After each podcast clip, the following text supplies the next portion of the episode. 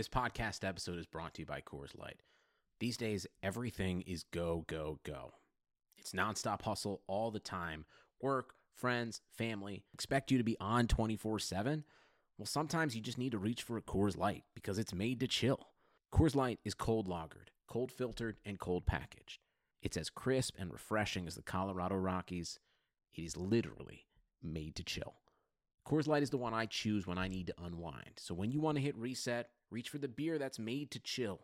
Get Coors Light in the new look delivered straight to your door with Drizzly or Instacart. Celebrate responsibly. Coors Brewing Company, Golden, Colorado. Hey there. Because you're listening to this podcast, we at Blue Wire want you to know this. One, we freaking love you. And two, we want to learn more about you. Help us make more content you'll love by filling out a survey you can find in the description of this podcast. You'll help us out a ton, and you'll have a chance to win a Blue Wire t-shirt, hoodie, or a pair of AirPods. We appreciate you, hope you're staying safe, and want you to enjoy this podcast.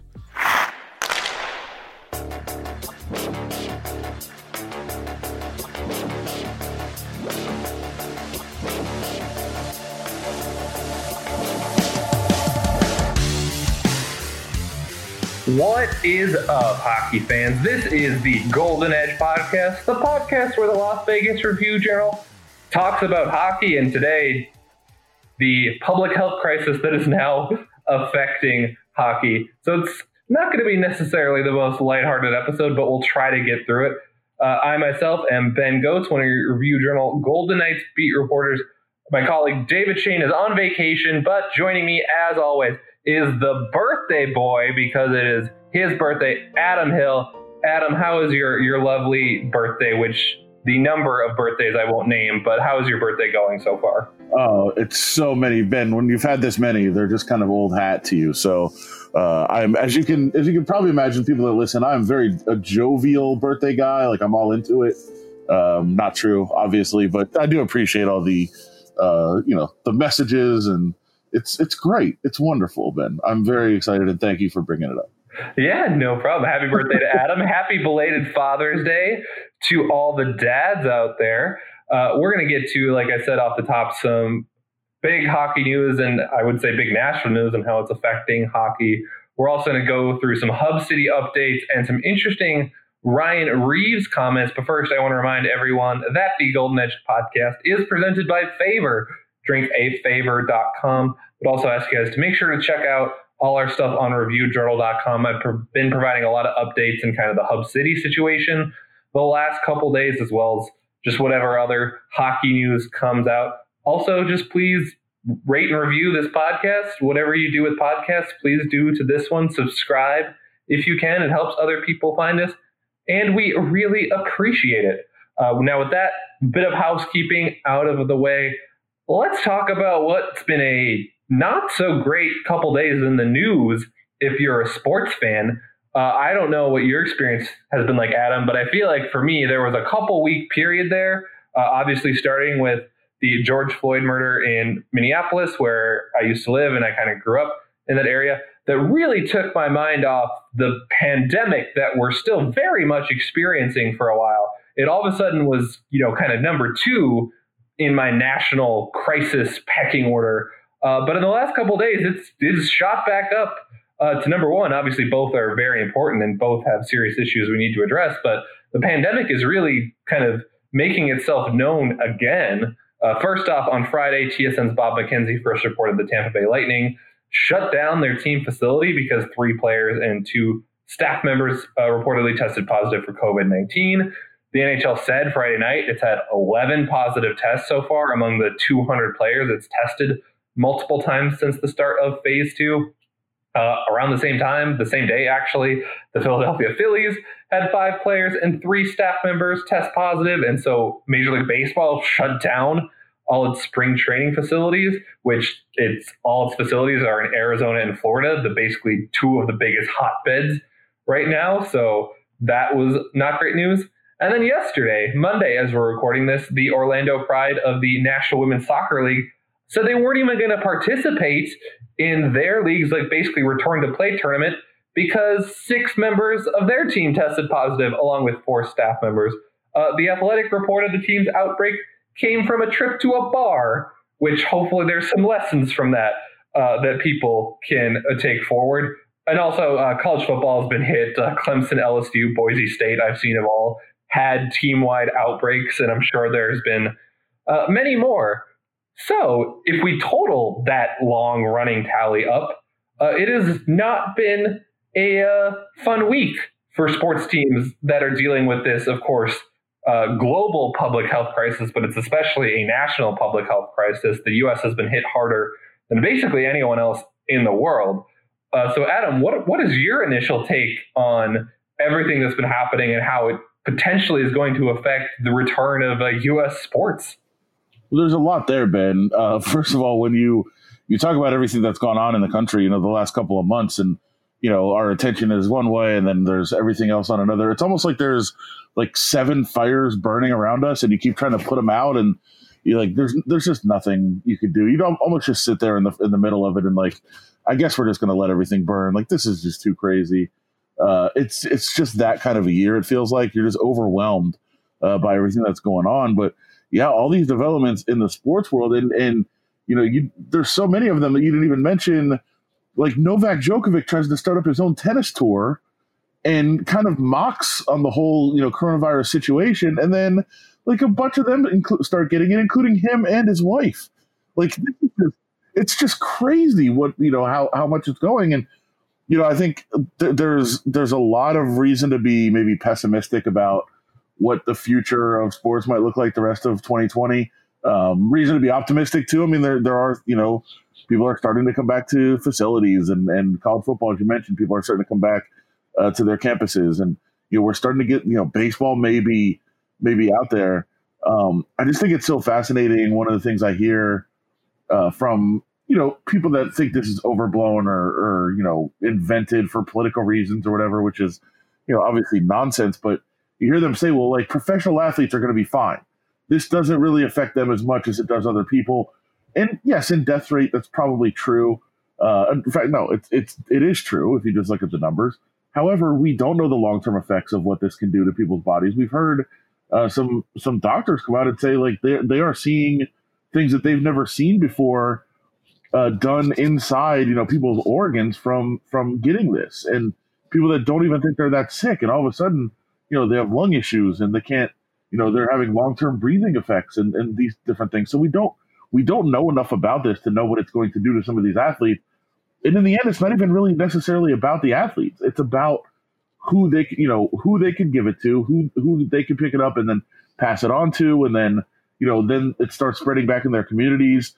Um, and, you know, listen, it's going to spread. We get that, but you have to look at what's, you know, what's necessary and what's not. And is it that necessary to go have guys play sports if it's going to lead to when they return having some sort of outbreak? I, I just I don't think so.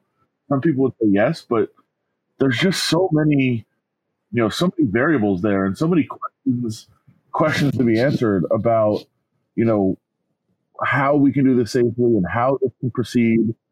Uh, all of all of these things are are still out there, and, and I think frustrating for a lot of people to try to deal with. And I know there's a lot of people that are like, hey, we need this so we can focus on other things. So those things we were talking about earlier where like this whole, you know, the whole twenty twenty seems like it's uh, just a, you know, a burning fire all over the place. Like this could help us get back to, you know, having something to focus on besides all this. And, and I get all that, but is that enough to outweigh the the potential health risk that you cause in communities from doing this? I, I don't know.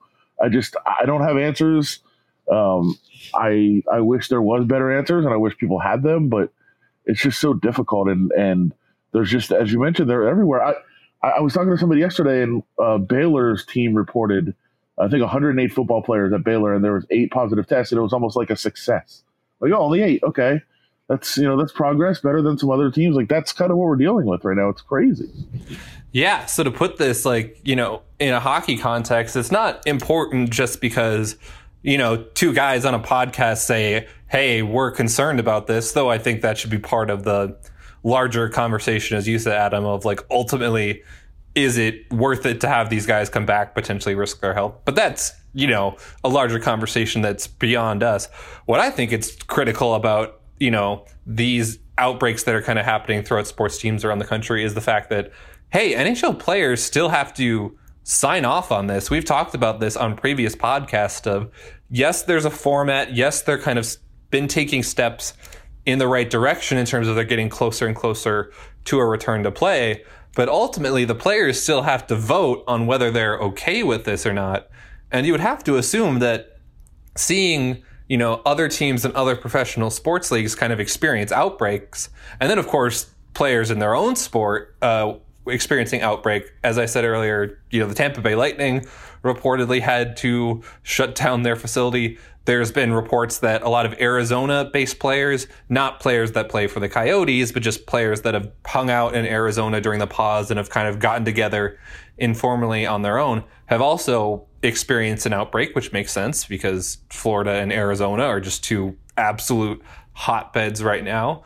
But you have to wonder, are other players kind of sitting back at home, like scrolling through Twitter, reading the news and being like, man, are we sure that we're going to be able to do this safely? And is it worth it for me to, you know, risk my health? And then, as you mentioned, does that potentially put their family's health or their loved one's health at risk as well? Because, you know, obviously most of these guys, as you mentioned, aren't in, you know, the high danger category, but there's stuff where, you know, if you have diabetes, I think you're at a higher risk. So are there guys with kind of more, you know, controllable underlying health conditions that still don't want to put themselves at risk, or guys that, you know, maybe live with an elderly relative that don't want to put themselves at risk, or have, you know, a child or a spouse or another close family member that do have concerning underlying health conditions and they don't want to risk giving it. So there's there's a lot kind of at play there, obviously. And so I'm curious to how that's going to affect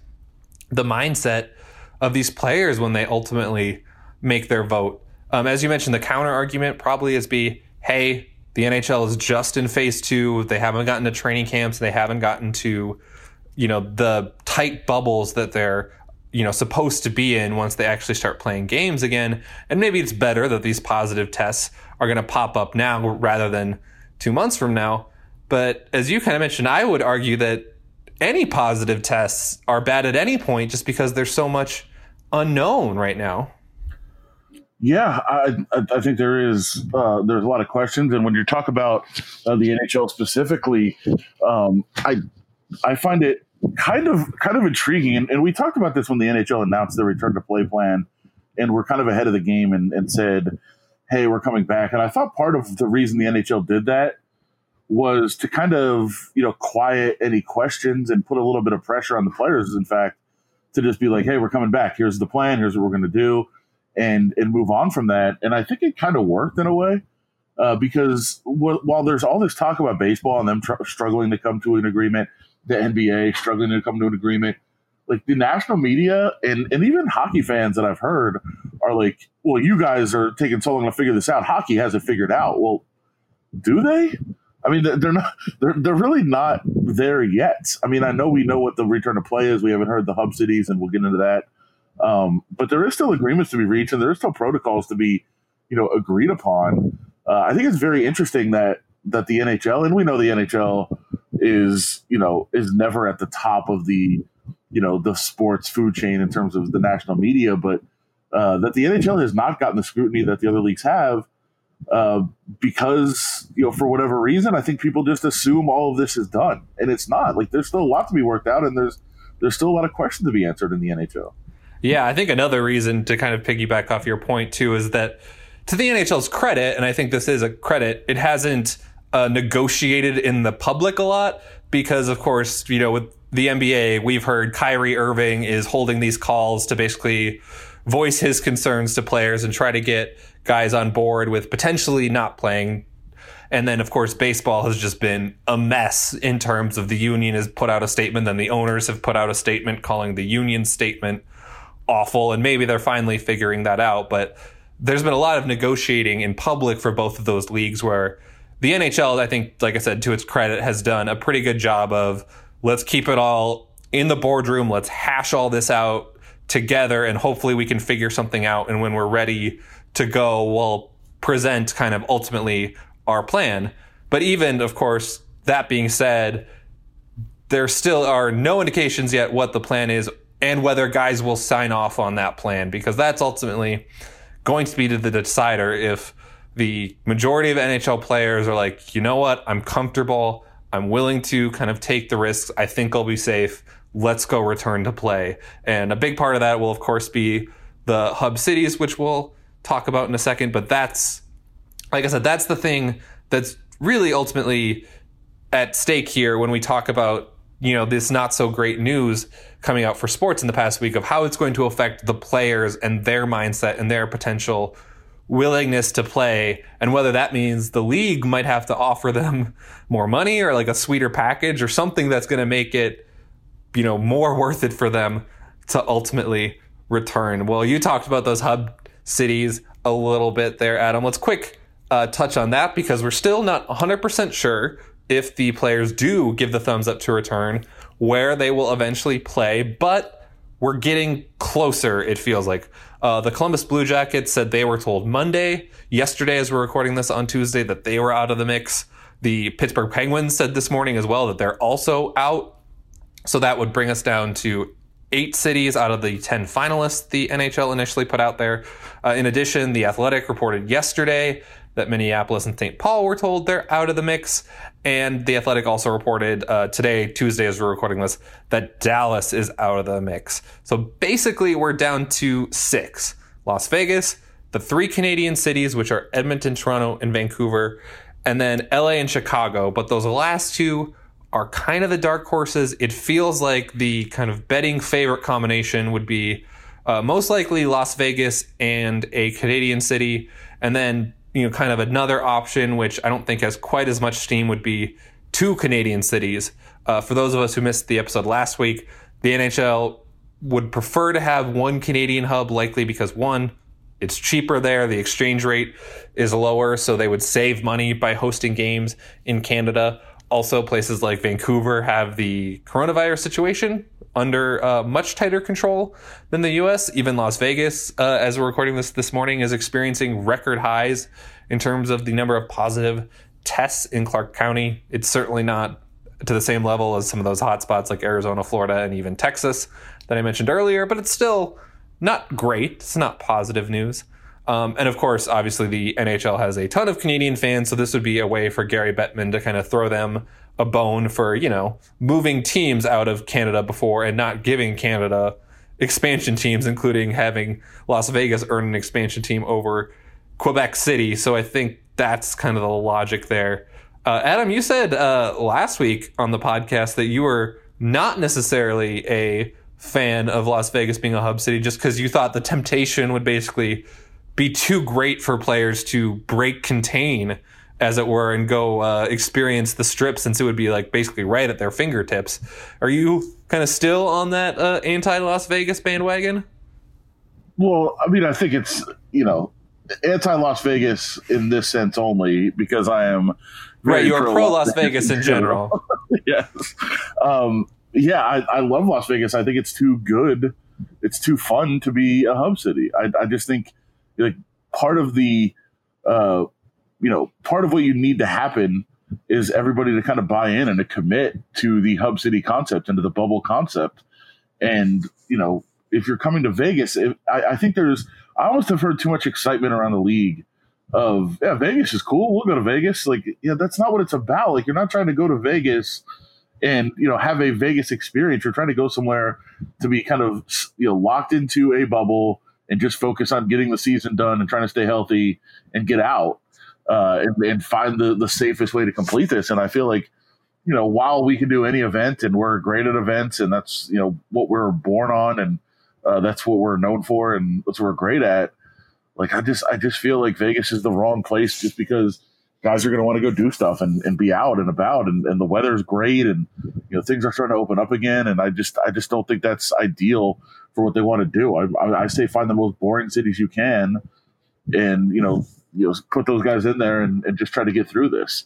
Uh, so I, I'm I'm anti in that regard, uh, but I'm obviously pro Vegas in all things. And and if this if this is a way for the city, that was the other part of it is is what does it do for the city? And you know, if guys aren't really out and about, it's, and they're not really, you know, necessarily contributing to the economy on a greater level, and there's no fans in the building and bringing bringing people into the city.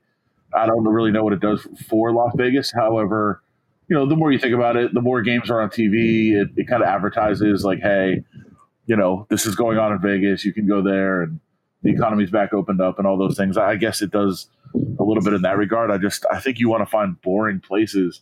Like the Edmonton concept was so great to me. Uh, and not that they're out of it, but, you know, that's it's great because it's it's just right there. It's like one giant city block in Edmonton where everything is. You can play. You can have the practice rink right there. You don't really have to leave at all. And why would you? It's Edmonton. Like, you don't want to go to that giant mall or, you know, what that's like the one appeal. And nobody's going to need to go there. They can stay in the bubble and not be not be distracted and not want to go out. And, you know, L A kind of has some of the same problems as Vegas, except, you know, it's like where it is in downtown. It's not really that close to anything necessarily. Uh, you'd be in the bubble and not you, like it's not like you'd want to walk to Hollywood. It's, you know, miles and miles away. So uh, I, I just feel like Vegas isn't ideal in that regard. It's too too much temptation to just walk out and about and do do what you're going to do. But listen, the N H L loves Vegas. The players love Vegas. Everyone loves Vegas. And Gary Bettman seems like anything that comes up, he's just like, Vegas. Uh, what about the awards? Vegas. Uh, what about the draft? Vegas. Like, it's just everything wants to be in Vegas for Bettman. He loves it here. Uh, so it just makes sense it's going to be. I just don't know if it's the best. If it's the best answer. Yeah, it's a fine line that you like want to walk here, right? Because on one hand, in terms of these hub cities, you are asking uh, players to essentially self-quarantine themselves wherever they're going to be for like more than two months if they end up making the Stanley Cup final. So you want to take them to a place where they're not going to be just bored out of their minds cycling through Netflix shows, you know, the twenty-two hours they're basically not going to be at the rink every day. On the other hand, yeah, as you brought up, you don't want to tempt them too much because, as we literally saw with the Orlando Pride yesterday, one outing to a bar can just derail an entire team's season at this point. I mean, they, the Pride are not participating in the N W S L tournament now, and there's no indication that the team, or the league, I should say, is going to play games in, you know, home venues at this point. So they might have just doomed themselves to not play for an entire year. And so that's kind of the fine line everyone's walking at this point is you, I think, not just for N H L players, but just all of us in general, of the, you know, idea of wanting to go out, wanting to return to some semblance of normalcy, but literally one wrong move and you're doomed. And obviously, if it does come to Las Vegas and th- there's players that are all of a sudden missing from the lineup, coincidentally, when it didn't appear that they got injured in the previous game, it's going to raise a lot of eyebrows, and it could potentially affect teams' seasons, how they end up if all of a sudden star players can't play. So it's a really, really tricky fine line. I get where the league is coming from and trying not to have players miserable and bored out of their minds for two months, but you know, ultimately we'll we'll see how it ends up. I don't think there's necessarily the the quite right way or quite the right wrong way, because of course no one knows anything about a lot of things right now, and we especially have never been in this situation before, so there's not a lot of precedent to fall back on. Uh, yeah, another, Ben, I, oh, I want to say, Ben, like the, all of these plans, no matter where we are, they're all bad plans. Every single plan that every single league has is bad. It's just finding the best of the bad plans. Like that's that's kind of where we're at right now, and just trying to find what's what's doable and what can get us, you know, because because we have this, you know, desire. We want the sports to come back. We want to figure out how to do it. It's there's no perfect way. So anything that comes up, there's going to be, you know, negatives. There's going to be people that say, well, that this is why that doesn't work, and I get that. And like, no matter what happens, we're going to deal with that. But it's trying to find the safest and best way to do it. And if you can find one that's acceptable, then you can, then, you know, you try to make it happen. That's, that's what we're dealing with. They say a healthy gut means a healthy you. Favor apple cider vinegar shots bottle this feeling into the convenience of a two ounce shot. Better digestion, stronger immune system, and the lowering of blood sugar levels are just some of the benefits to shooting a daily Favor shot. Their proprietary blends are raw and organic and mixed with other functional ingredients to create a better tasting experience. First-time shooters can go to drink a favor dot com. Another quick news that we can quick touch on, the league is going from uh, phase two, which is small group workouts, to kind of like phase two point five, I guess.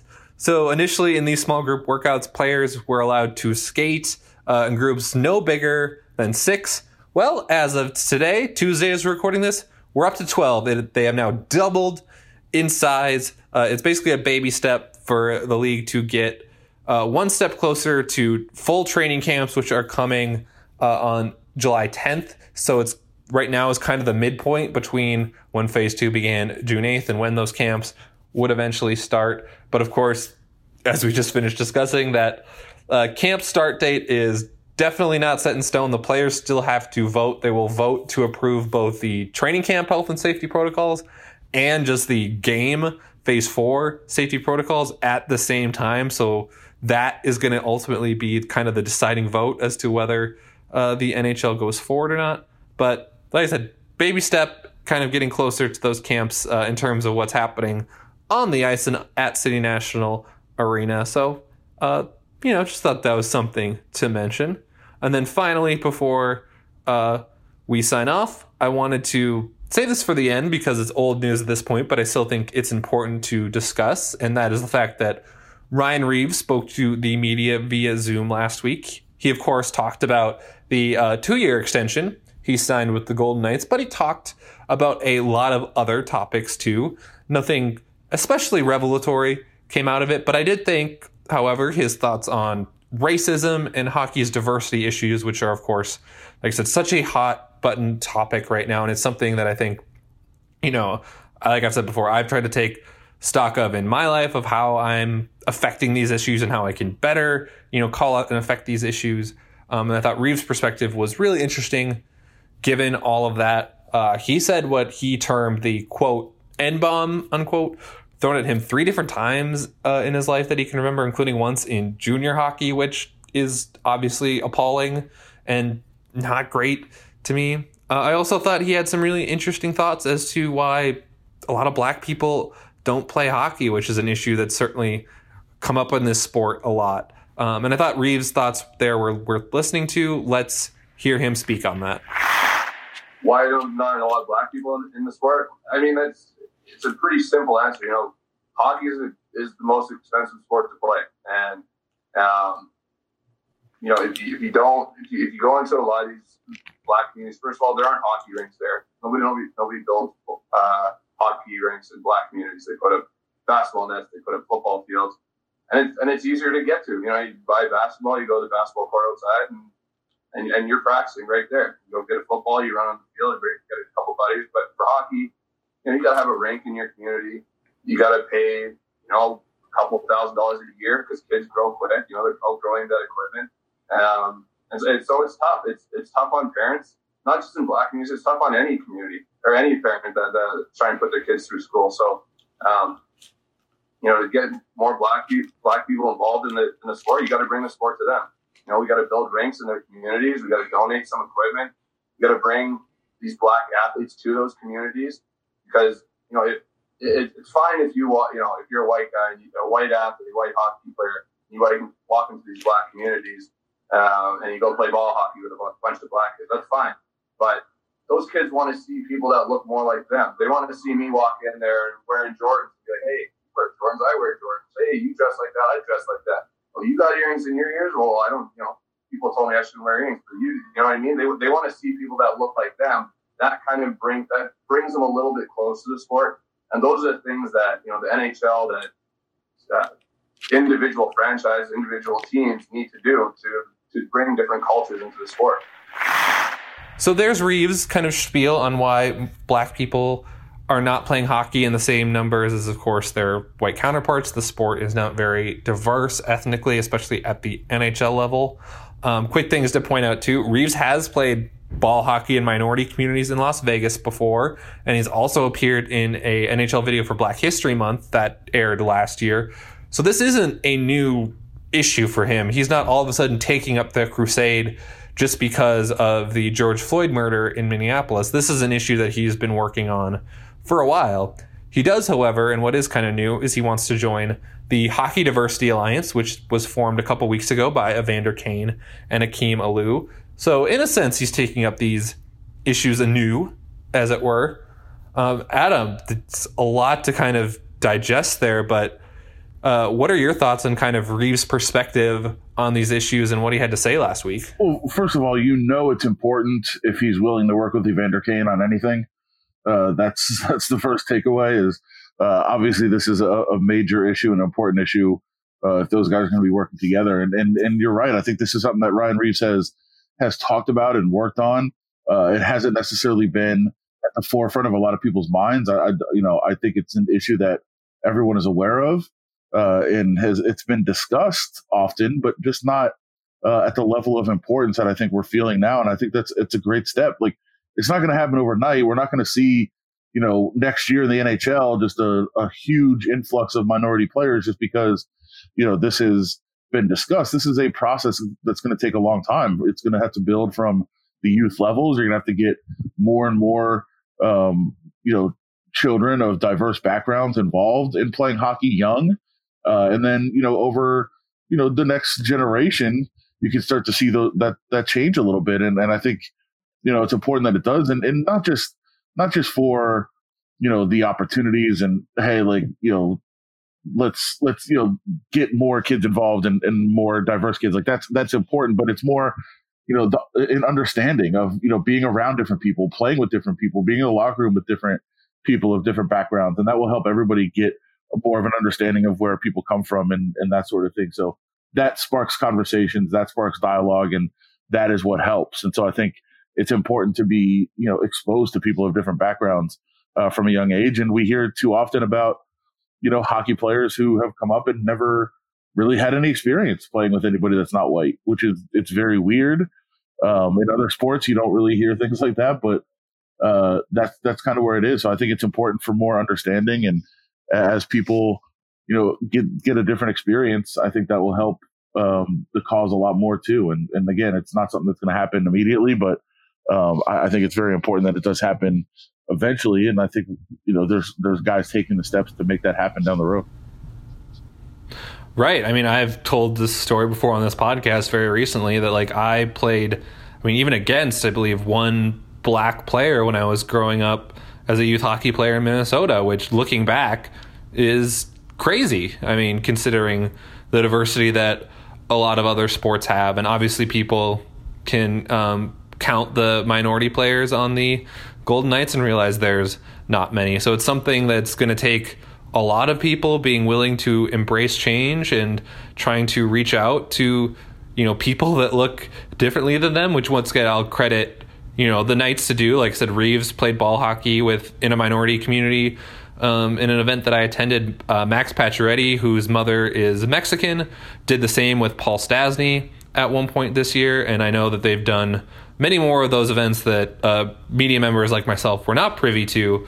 So give the Golden Knights credit for, you know, their efforts there. But obviously just showing up and playing ball hockey for one afternoon or a couple afternoons isn't going to necessarily be enough to overcome, as Reeves said, some of the financial hurdles that come with playing hockey and things like that. So there's there's still a lot of work to do, but I think it's encouraging that, you know, Reeves and other players are taking up, like I said, the fight anew, as it were. It's not a new issue for him and a lot of other players, but they know that they have the spotlight right now and they're trying to harness it.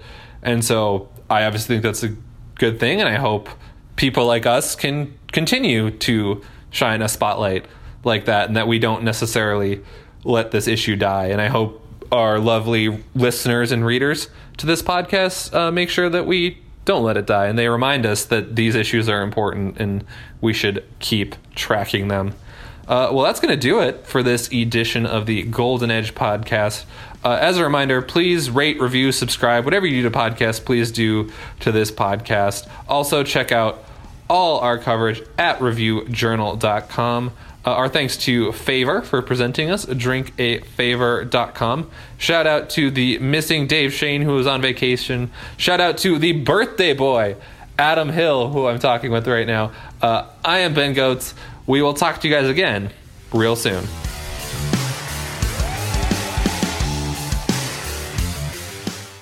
Sugar Ray Leonard, Roberto Duran, Marvelous Marvin Hagler, and Thomas Hearns.